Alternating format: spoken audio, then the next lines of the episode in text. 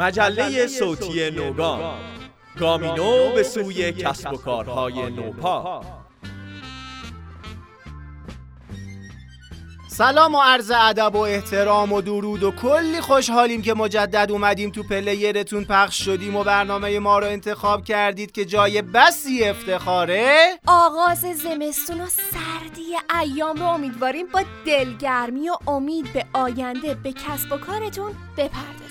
و خرامان خرامان برای پایان 98 آماده بشیم و از کرده خود پشیمان نشویم. من راهل هراتی به همراه همکار خوبم محمد جواد هروی. اومدیم که در این قسمت نوگام پادکست تخصصی زیست بوم کارآفرینی همراه شما باشیم و توی فضای کسب و کار دوردوری بزنیم. پس بریم.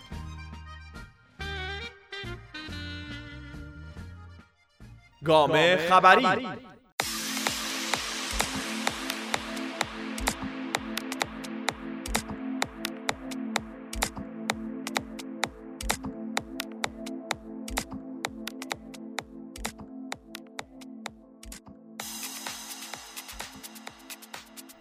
معاونت ملی برای شرکت های دانش بنیان خدمات صادراتی متنوع ایجاد کرده که بستری برای ورود و بازاریابی در بازارهای جدید رو فراهم کرده باشه یعنی هم فرایند صادرات رو تسهیل کرده هم گفته آموزش های لازم رو بهتون میدیم که چطور بفروشین چی بفروشین خدمات چیه؟ اعزام و پذیرش هیئت‌های تجاری، حضور در پاویون ملی در نمایشگاه‌های خارجی یا هم حتی کلا مستقل برن شرکت کنن حمایت میشن. ارائه کمک هزینه برای تبلیغات بین المللی و تحقیق بازار بین المللی خیلی به نظر بهتر از بقیه میان و عضویت در وبسایت های بی تو بی هم که تاثیر خودشو داره در کل خوبه برای جهشی به بالا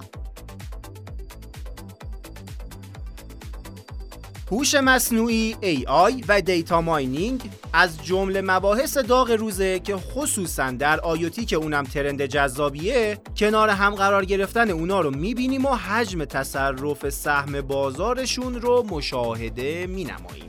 فناوری هوش مصنوعی و کارایی اون و عملکردی که تا الان در تسهیل روند صنعتی و حتی پزشکی داشته خصوصا در بحث پردازش تصویر بر کسی پوشیده نیست و بسیار مثبت بوده. بررسی های دانشگاه استنفورد نشون میده که کسب و کار در کارهایی که از 2010 تا 2019 با AI درگیر بودن پنج برابر شد و سهم 26 صدم درصد اونا یک ممیز 32 صدم درصد در اکتبر 2019 رسید. که خب نشون میده هم بازار نیاز داره هم ایده های جالب و بررسی های خوبی در این زمینه داده شد و انجام شده. آقا جالب شده دیگه واقعا دیگه. از بین شغلهای این حوزه با آمار 58 درصد میشه فهمید که یادگیری ماشین از طراحی الگوریتم های AI 24 درصدی و deep learning 9 درصدی و پردازش زبانهای طبیعی 8 درصدی محبوب تره ولی انگار بازار به سمت نیاز به یادگیری عمیق با رشد 12 برابر اون طی 3 سال در حرکته که روند رو به رشدی رو در این شاخه با شیب تندی شاهدیم.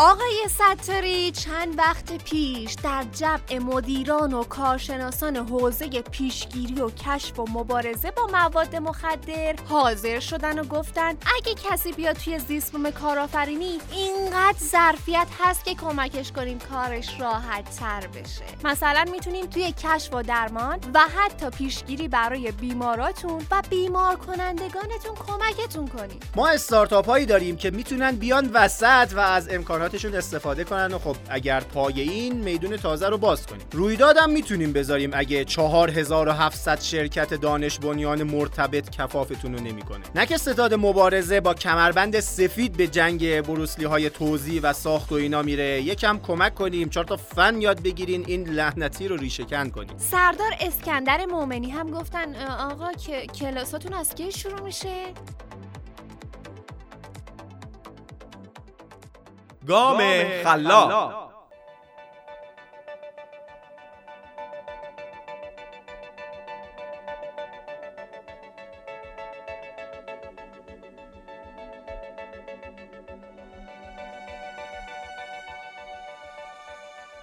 با توجه به ارتقای جایگاه صنایع خلاق توی کشور و راهکارهای عملیاتی ارائه شده برای مقابله با چالش‌های موجود اون، کارگروه صنایع خلاق کمیسیون آی سی تی اتاق ایران برای گسترش و افزایش و بهبود کیفیت اجرای روند صنایع خلاق با ستاد توسعه فناوری‌های نرم تفاهم نامه امضا کردن و آقای طلایی رئیس کمیسیون آیتی اتاق ایران گفتن اگر منتظر حمایت صرفا دولت برای رشد صنایع خلاق باشیم هیچ آقا هیچ. کشور مال ماست. یعنی کلش واسه هممونه. همه باید برای تعالی ایران زحمت بکشن. اقدامات جزیره ای هم که مسلما یا شکست خورده یا هم فرسایشیه. پس بهتره یکم حرکت صنایع مختلف انسجام پیدا کنه و هم افزایی اینا خودش حمایت بزرگیه که میشه انجام داد. آقای نیری هم گفتن جانا سخن از زبان ما می‌گویی که روان ما رو خوردن. از بس گفتیم باید همه با هم برای بالا رفتن تلاش کنیم. کسی گوش نکرد. چند وقت پیش مسئولین مختلف معاونت علمی و فناوری ریاست جمهوری و دستگاه های دیگه نشستن از آشنایی با خدمات زیسبوم گفتن. جناب آقای سجادی نیری بزرگوار که همیشه حامی صنایع خلاق و خلاقان بودن هم گفتن که حمایت از شرکت های خلاق و فرهنگی باید بیشتر بشه آقایون. همش که دانش بنیان نیست. اقتصاد پویا به واحدهای نوآور هم نیاز داره. حتی اگر لزوما خلق فناوری برتر صورت نگیره. اما مهمن بالاخره نیاز داریم بهشون و نیاز بهشون. واسه همین یک برنامه مکمل برای حمایت از صنایع خلاق و فرهنگی مثل اون برنامه دانش ها باید طرح و تدوین بشه. اصلا درست نیست تبعیض قائل بشیم ما. آقای محمدی هم گفتن که آقای سجادی فرمایشاتش قبول. هر شرکتی که مدل جدیدی واسه پول درآوردن ارائه می‌کنه خلاقه و ما توی ستاد پذیرشش می‌کنیم. بعدش هم صنایع خلاق حول محور افراد خلاق با قدرت ذهنی بالا میچرخه که خب بلدن خلق ثروت کنن و تغییرات اساسی به وجود بیارن. ما هم یک پلتفرم داریم آماده می‌کنیم واسه شرکت های خلاق و دانش بنیان که خدمات لازم یک شرکت نوبنیاد دانش بنیان یا خلاق رو در بد و تأسیس تا 50 درصد بهینه سازی مالی کنه. و یه آمار کلی هم ازشون داریم که بدونیم چطور برنامه ریزی کنیم براشون. دستشون درد نکنه که هوامونه داره.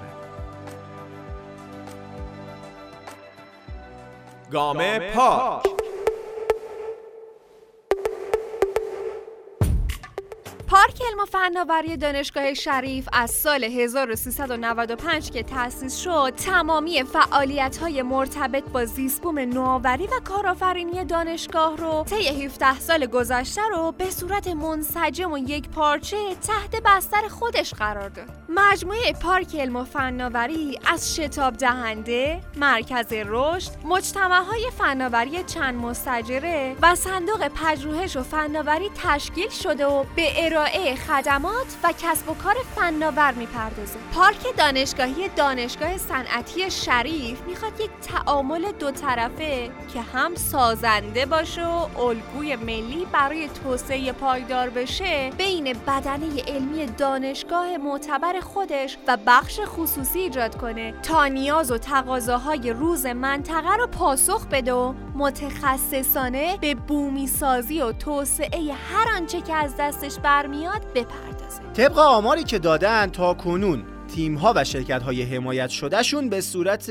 32 تا رشد یافته و 300 تا تو مرحله رشد و 120 تا پیش رشد دارند که برند تروب با نام فنگستران پیشرو بازار از جمله شرکت های مستقر اونجاست هدف میان مدت پارک ایجاد ناحیه نوآوری شریف در اطراف پردیس اصلی دانشگاهه. تا به روند رشد و توسعه کمی و کیفی شرکت ها در این ناحیه شتاب بیشتری بده که برج فناوری ترشت از اقدامات شاخص اونهاست که قرار شده در مساحت بیش از 3200 متر مربع و در زیربنای 26000 متر مربع مکانی برای حضور بازیگران کلیدی فعال در اکوسیستم فناوری و نوآوری کشور با سرمایه گذاری شرکت ساخت باشه. و الان هم در دست احداثه که احتمالاً 31 599 قرار شده که تموم بشه. و نکته مهمم اینه که کلا بخش خصوصی هن که دخیلن نه دولت. که این حاصل تلاش نهادها و سازمانهایی مثل شهرداری تهران معاونت و هدایت پارک شریفه به امید روزی که ایران سربلندتر از همیشه باشه.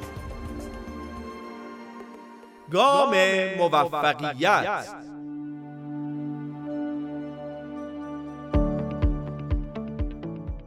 همیشه حرف از استارتاپ که میشه یه نکته برامون از زبون منتورا جالب میشه. جالب شده دیگه آقا جالبه واقعا. نیاز بازار. همیشه هم توی گام موفقیت به این فکر می‌کنیم که تجربه جاهای خالی علم رو پر می‌کنه و میشه که لنگان خرک خیش را به مقصد منزل نرسونیم و تاکسی بگیریم.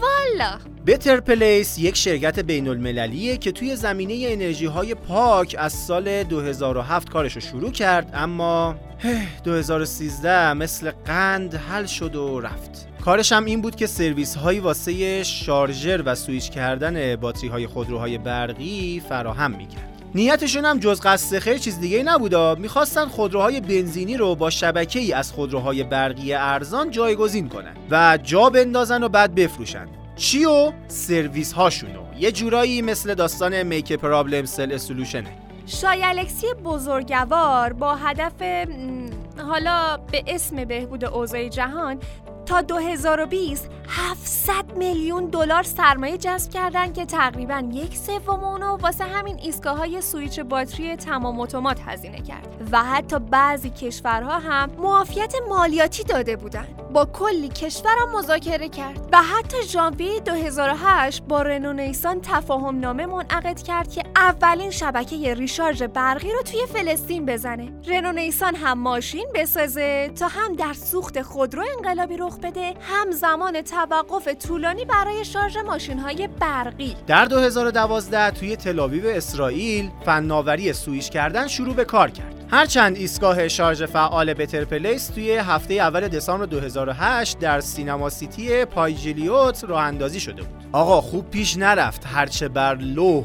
از قلم تراویده بود. همون روی کاغذ دنیای ایداله چی شد؟ 850 میلیون دلار هزینه شد. کلا هزار تا ماشین فلسطین فروخت. 400 واحد هم دانمارک. مدیر عامل عوض شد. اکتبر 2012 کارمندا اخراج شدن چون حقوق نداشتن بدن. بازار رو کوچیک کردن. فقط تمرکزشون رو گذاشتن روی فلسطین و دانمارک. بعدش هم فقط دانمارک و همون دانمارک هم هیچ شد دیگه. و در می 2013 ورشکست کردن و اساسیه و دارایی های ثابتشون کلا 450 هزار دلار فروخته شد چون نفوذ به بازار بزرگ و بازار انرژی به اون سادگی نبود که فکرشو می‌کردن. گام تجربه.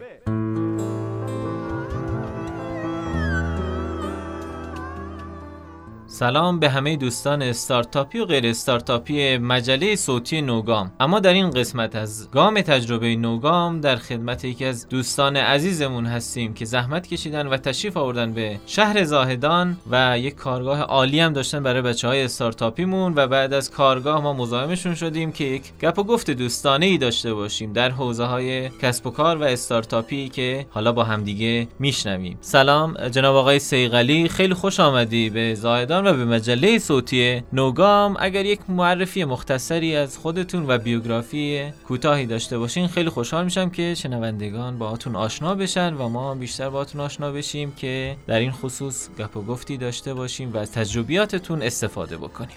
عرض سلام و روز بخیر خدمت جناب و شنوندگان این مجله نوگام. عرض به که بنده محسن سیغلی هستم و تخصص بنده در حوزه مدیریت مالی و سرمایه گذاری و حوزه ریسک هست. در حدود 15 ساله که در حوزه استارتاپ ها و نوآوری ها کارآفرینی هم آموزش دادم هم مکتوباتی داشتم کتاب داشتم و در این حوزه تدریس کردم. و مشاوره هایی برای شرکت های دانش بنیان شرکت های حوزه استارتاپی در 10 15 ساله داشتم و کتاب های در حوزه استارتاپ ها تقریبا اولین کتاب در حوزه ونچر کپیتال ها رو در سال 90 هم با سازمان بورس چاپ کردیم و مقالات زیادی در این حوزه داشتیم و آموزش هایی که در این زمینه در این چندین ساله در شهرها و استانهای مختلف از طرف از طرف معاونت علمی فناوری ریاست جمهوری داشتیم. خب چند سالی که مشاور معاونت علمی فناوری در حوزه شرکت های دانش بنیان و حوزه استارتاپ ها رو خدمت دوستان بودم و در دانشگاهی مثل دانشگاه شریف، دانشگاه امیرکبیر، دانشگاه علم صنعت و تربیت مدرس منتور استارتاپ های این زمینه هم هستم. خیلی هم عالی خیلی ممنونیم که وقتتون رو در اختیار ما گذاشتین. خب سوالم اینجوری شروع بکنم. مثلا شروع کارتون داستان هایی که شاید اصلا وارد دنیای استارتاپی و کسب و کاری شدین آیا با دوستانی با هم تیمیایی اقدام کردیم به راه اندازی یک استارتاپی به کسب و کاری که شاید حالا گرفته باشه نگرفته باشه اصطلاحا میگن فیل شده؟ اگر تو این حوزه داستانی دارین برای ما خوشحال میشیم که بشنویم. خواهش کنم قبل از این شروع من خیلی تشکر می‌کنم از مهمان نوازی دوستان خوبم در شهر زاهدان. البته این بار سومه که اومدم. هر باری هم که اومدم یا قبلش و بعدش بارون اومده. و این خیلی جالبه امروز برای من خیلی جالب خیلی مبارک. آره خیلی هم خوب بود و هوای خیلی لطیفی هم داشت. خیلی هم ممنون از مهمان نوازی دوستان و سلامت در حوزه استارتاپ ها قاعدتا کسی که می‌خواد مدرس بشه و منتور بشه حتما باید تجربه هر دو زمینه داشته باشه. اگر زمینه فقط موفقیت بشه این هم خیلی خوشایند نیست. فیل هم داشتیم موفقیت هم داشتیم. و همچنان هم ادامه داره چون اعتقاد داریم که در حوزه استارتاپی کار پایان نداره و وقتی به یک نفری که وارد این حوزه میشه همواره تلاش می‌کنه که این رو ادامه بده توسعه بده و این انگیزه همواره درش وجود داره حتی اگر تعدادی بسیاری از کاراش fail بشن. در حوزه استارتاپ ها بله از همون در 15 سال قبل ما در حوزه استارتاپی و fintech که کسی اصلا fintech رو خیلی وارد نمی‌شد. در حوزه financial technology ها و حوزه های IT و finance با دوستان متخصص خودمون وارد شور شدیم و حتی وارد شدیم که نرم افزارهایی مثل business plan رو بتونیم خودمون طراحی بکنیم. یعنی افراد استارتاپ حتی business plan رو می‌خوان بنویسن فقط با دادن اطلاعات اولیه business plan براشون به فارسی نوشته بشه. از این کار شروع شد تحت عنوان کسب کسب line که این رو بردیم و اون موقع در سازمان صنایع فناوری و الکترونیک و سازمان حمایت کننده از حوزه فناوری که هنوز اون موقع معاونت علمی فناوری خیلی بله. جانی نداشت. اونجا مطرح کردیم یک ریت رو هم گرفتیم و گفتیم که می‌تونیم این کار رو ادامه بدیم. شروع کردیم. به نیمه های راه که رسیدیم خب مشکلاتی هم به وجود اومد. اینجا کار fail شد.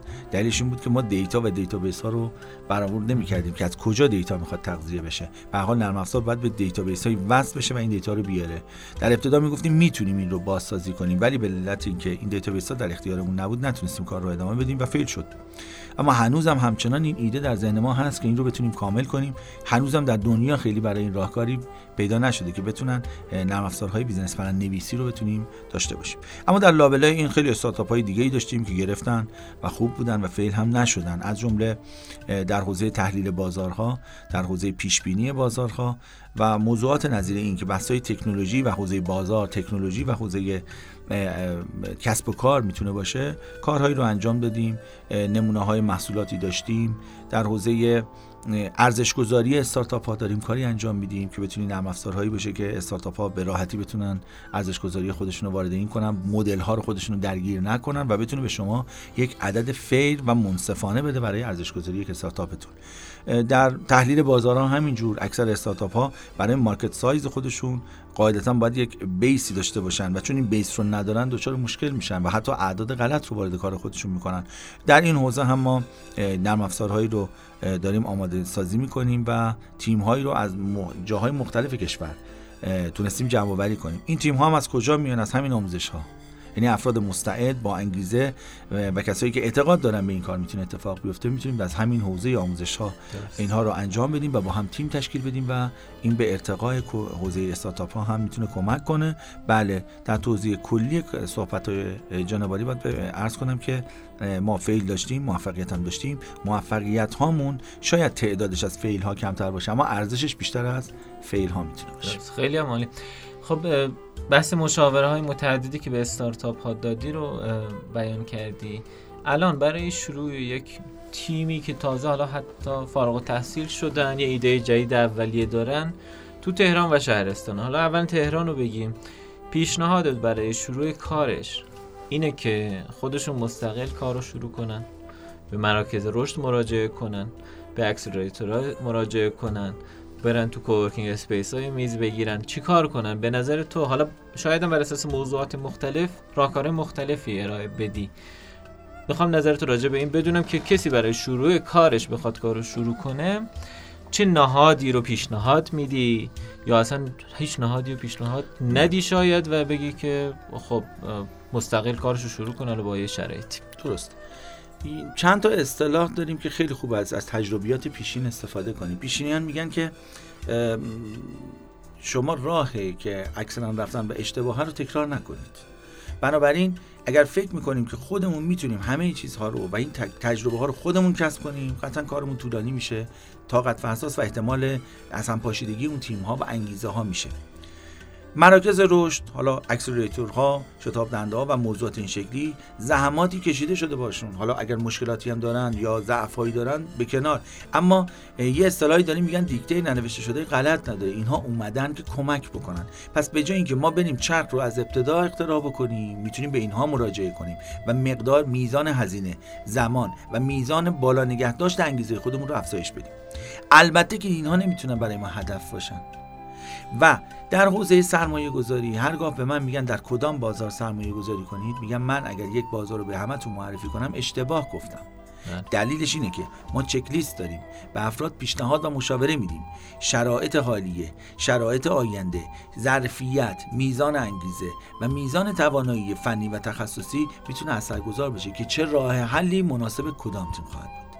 بنابراین اگر بخوام به پاس... پاسخی به سوال شما بدم به صورت کلی ورود به حوزه مراکز رشد شتاب دهنده ها و موضوعات نظیری یا حوزه های استارتاپی که زحمت دارن می‌کشن در زیر مجموعه معاونت علمی فناوری صندوق های نوآوری و شکوفایی یک کمک همراه هستن. حتما مراجعه کنید از این تجربه استفاده کنید. از این هزینه های انجام شده میشه استفاده کرد و سرعت رشد خودمون رو در تیممون افزایش بدیم. اما اینکه اکتفای به اینها بکنیم قاعدتا می‌تونه مشکل ساده. به کدام اول مراجعه کنیم؟ این هم باز بستگی به اون تیم داره. در مشاوره ها میگیم شرایط شما دیتیل باید مشخص باشه که پیشنهاد بدیم. الان به کدام نهاد اگر مراجعه بکنید می‌تونه نهاد مناسب شما باشه. ولی توصیه به اینه که هیچگاه راه و تجربه رو فراموش نکنیم. تجربه نشون داده سرعت رشد شما در مراجعه به این نهادها می‌تونه به مراتب افزایش بده. اگر تو حوزه مشاوره های مختلفی که داشتین بخواین یک مثال از یک تیمی که حالا اومدن چندین بار باهاتون مشاوره کردن و یه داستان جذابی داشته باشه. مثلا بگیم آقا با یه نفر بود بعد مثلا حالا چیزی که یهو جهشی مثلا تونست 15 نفر رو با خودش همراه کنه یا نه. مثلا دو درصد بازار رو داشت پوشش می‌داد. مثلا یک اتفاقی افتاد که مثلا شد 15 درصد. همچین چیزی داشتی؟ به برخورد شاید یکم ریکاوری نیاز باشه. بله بله. آره. زیاد داشتیم. اما اگر بینشون بخوام انتخاب بکنم ما دوره هایی داشتیم چندین سال قبل. که همین موضوعات بازار و تحلیل بازار اینها رو می‌گفتیم. یکی از دوستان پیشنهاد داد گفت آقا ما توی تبلیغات اینها می‌تونیم کار بکنیم یعنی تبلیغات اینترنتی اینها. گفتیم خیلی خوبه. یه مدتی با هم کار کردیم رسید به این که اه، اینها می‌تونن با کلیک افراد در سایت ها تبلیغات خودشون هم بتونن وارد بکنن. یعنی تعداد کلیک می‌تونه بر اساس این باشه که به چه چیز علاقه مندی تبلیغات همون رو بیاره وارد اون صفحه اول اینترنت شما بکنه که الان داره کارش رو ادامه میده. بسیار هم وضعیتش خوب شده. چی عنوانش؟ بچه‌ها؟ یه استارتاپی زد که الان اسم دقیقش خاطرم نیست ولی موضوعش مبتنی بر اینه که در حوزه بازاریابی اینترنتی و تبلیغات اینترنتی تونسته با کلیک افراد customize بکنه صفحه اول اینترنت اونها رو و حالا تبلیغات رو بفروشه. میگه اگر می‌خواد تبلیغات من وارد سایت اینها بشه شما با ما هم قرارداد باید ببندید. من می‌دونم اینها چه چه چیز علاقه دارم و این رو می‌تونم به صورت یک warm به نوعی وارد اون صفحه اینترنتی اونها بکنم ولی اسمش خاطرم نیست. و خب خیلی خوشحال شدیم که تونستیم با اینها یک مدل کسب و کاری رو بنویسیم که الان برای خودش می‌تونیم بگیم یه تقریبا unique بود در کشور ما و انجام نشده بود. موردهای زیادی دیگه ای داشتیم. از جمله اینکه یه استارتاپی داشتیم در دانشگاه شریف که دوستانی بودن که دکتراهای اپتیک داشتن. نور. و پیشنهاد دادن گفتن بابا آینه ها می‌تونیم سطح اشغال ساختمان رو افزایش بدیم. چگونه؟ بگونه اینکه نور خورشید در روز بتونه با آینه ها وارد خونه میشه. هم از فضای آفتاب طبیعی استفاده می‌کنیم. همین که نور تامین شده برق مصرف نمیشه. مورد خیلی عالیش اینه که در هر آپارتمانی ما حدود 6 متر دهانه برای نورگیری در آپارتمان ها خالی می‌شد. این نور هم هست می‌شد. 6 متر به بنای هر واحد اضافه می‌شد. که این استارتاپ وقتی اومد شروع کرد رفت سازمان نظام مهندسی هم مذاکره کردیم. سازمان نظام مهندسی هم قبول کرد و پذیرفت. هم شکل خانه ها هم میزان سطح اشغال افزایش پیدا می‌کنه و ارزش ایجاد می‌کنه. و جالب از نور طبیعی برخوردار از حوزه انرژی صرفه جویی به شدت میشه و می‌تونه متراژ رو هم افزایش بده. بنابراین این جور استارتاپ ها با این تفکرات می‌تونستن حتی یک پدیده بشن در نوع خودشون و کارهای جالبی توشون انجام بشه. درسته. حالا اگر بخوایم صنایع رو حالا صنعت های یکم سنگینتر و بزرگتر و حالا نسبت به این بازارهایی که کسب و کارهای نوپا دارن لینک کنیم با استارتاپ ها. مثلا شرکتی مثل ایران خودرو رو شرکتی مثل شرکت های پتروشیمی رو شرکت های مس رو نمی‌دونم شرکت های فولاد رو. چه راهکاری وجود داره که اینا استارتاپ ها برن تو دل اینا؟ هر کدوم یه تیکه از کار رو شاید حالا خب بر اساس ایده های مختلفی که دارن. خب جدیدن هم خب می‌دونی که این صنعت ها همه رو آوردن به این که حالا دارن رویدادهای ایده محوری می‌ذارن که راهکار مختلف بهشون ارائه بشه و بتونن اینا رو استفاده بکنن. خب شما بودی با صنعت های مختلف در حوزه مشاوره ای که با مدیراشون داشتی. حالا شاید بیشتر تو حوزه business ی و بازاریابی. ولی خب چطور لینک کنیم راحت تر این صنایع از این پتانسیل استارتاپ ها استفاده بکنن؟ البته من تو کار مشاوره‌ای بودم اما در صنعت هم بودم. یعنی هیئت مدیره خیلی از شرکت های فولادی معدنی روی و اینها هم بودم خب، و. مشاور این سازمان ها در حال حاضر هم هستم. اه، موضوع اینجاست که استارتاپ ها انقدر رشدشون خوب بود صنایع برای اینکه جا نمونن مجبور شدن که رو بیارن. یعنی این به معنی نیست که اعتقاد دارن به استارتاپ ها در صنعت میگن عددی وجود نداره برای استارتاپ ها خیلی کوچیکن اما خیلی رشد زیادی داشتن. برای اینکه از قافل عقب نمونن شاید وارد این حوزه شدن. بنابراین خیلی روی خوش دادن اینها رو تلقی بر این نکنید. هیچ مقاومتی در سازمان ها نیست. حتما مقاومت. استارتاپ های ما میرن بعد وقت دلخور برمیگردن. میگن همش میگن آقا این به درد ما نمی‌خوره. بله وقتی این رو میگن چون مقاومت دارن در این حوزه. این حوزه می‌تونه خیلی از موضوعات اونها رو حل بکنه و در این حال اینها این همه تغییر رو نمی‌تونن برتابن یا حداقل خودشون رو وفق بدن. این رو بپذیریم. به لحاظ رفتار سازمانی مدیرانی که تجربه دارن در حوزه استارتاپی چون خیلی اطلاعات آگاهی در حوزه ایده ها ندارن فقط دوست دارن از این اسم بهره ببرن ولی خیلی تغییراتی در سازمانشون ایجاد نشه سازمان مشوش نشه. بنابراین استارتاپ ها با نیت خوب وارد میشن اما افسرده میشن. دلیلش اینه که این ارگان ها و این سازمان ها باید اینها رو پذیرا باشن. یکی از تکنیک هایی که حتما باید این استارتاپ یاد بگیرن نحوه رسوخ در بازارهای سنتیه و نحوه مذاکره با مدیران دولتی که تا حالا فقط دستورالعمل و بخشنامه بوده. هزینه مهم نبوده. نوآوری مهم نبوده. خلاقیت می‌تونه خطرناک باشه.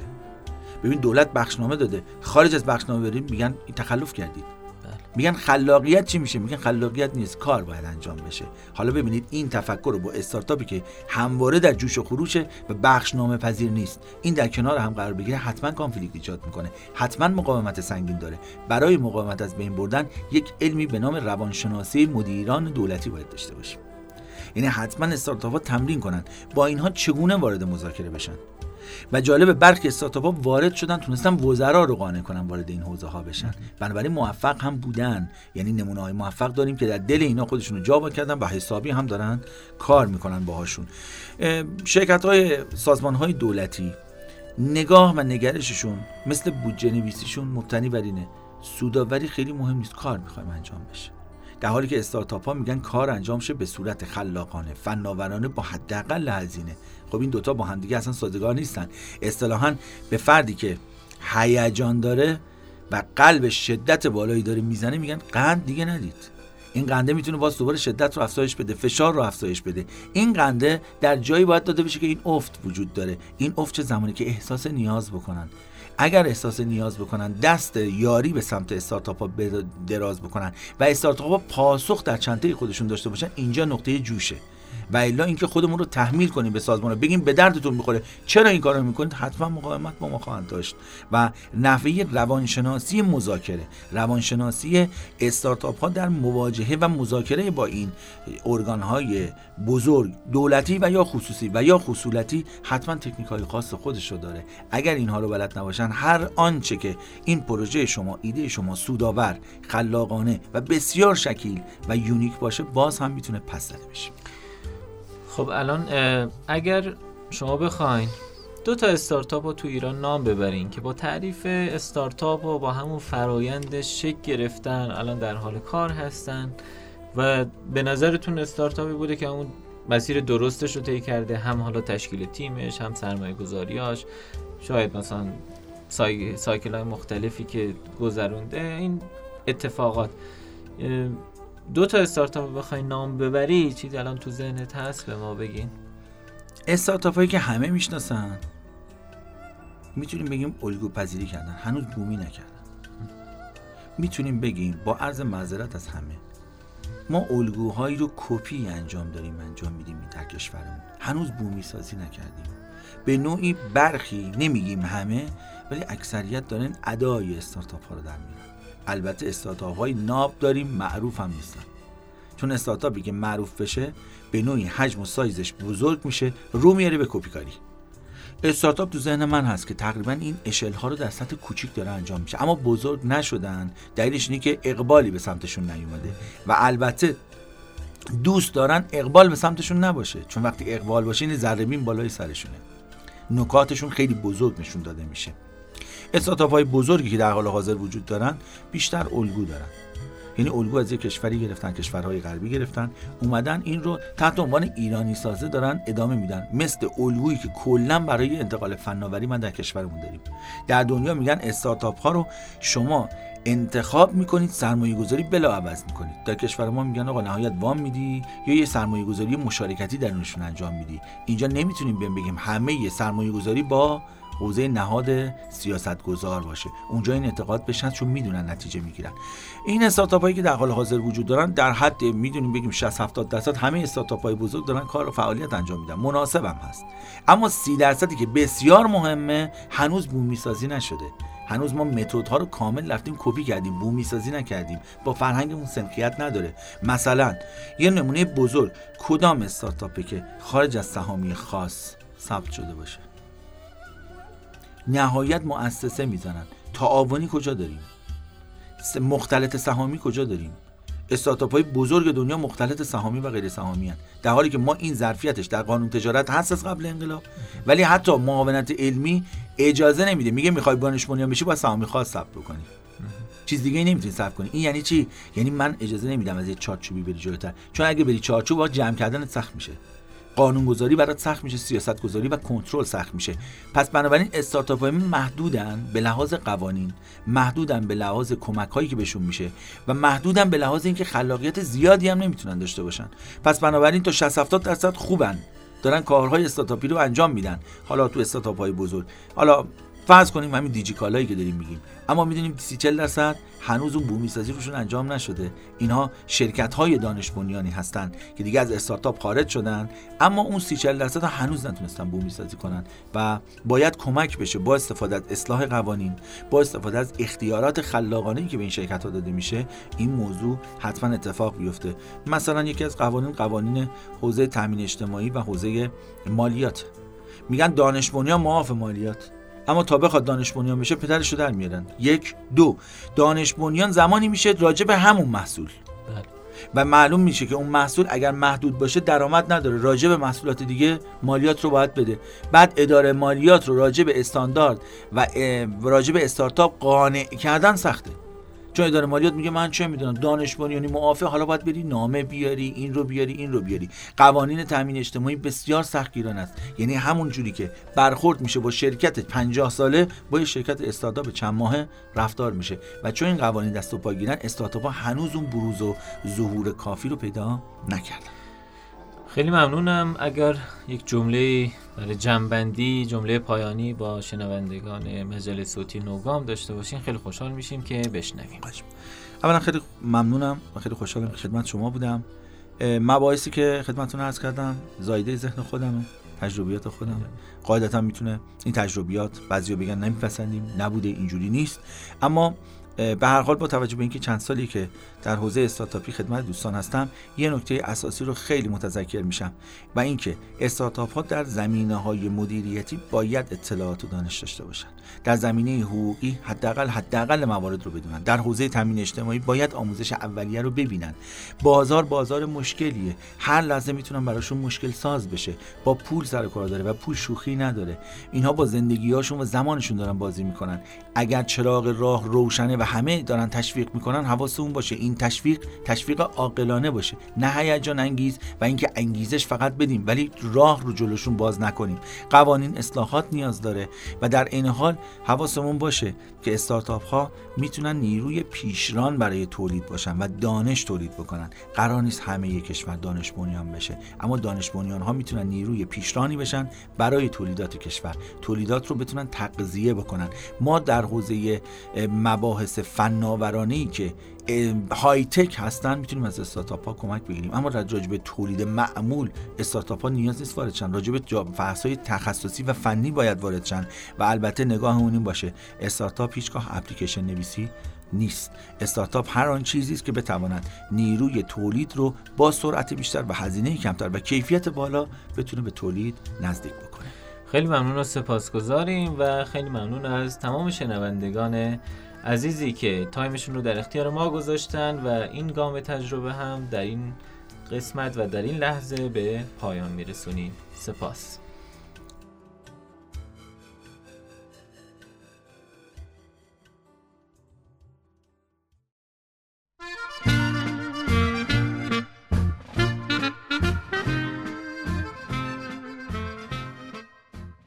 خب این قسمت از نوگام که 16 همین پارتشم بود به سلامتی تموم شد و خوشحالیم که تا امروز بودیم کنارتون و ممنونیم که تا امروز بودیم کنارمون. زمستونتون مثل کرسی پدر بزرگ مادر بزرگاتون گرم و صمیمی. عمرتون صد شب یلدا. خدا نگهدار.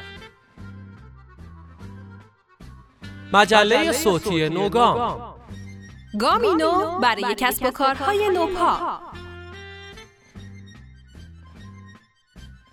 کاری از دپارتمان تولید محتوای ایما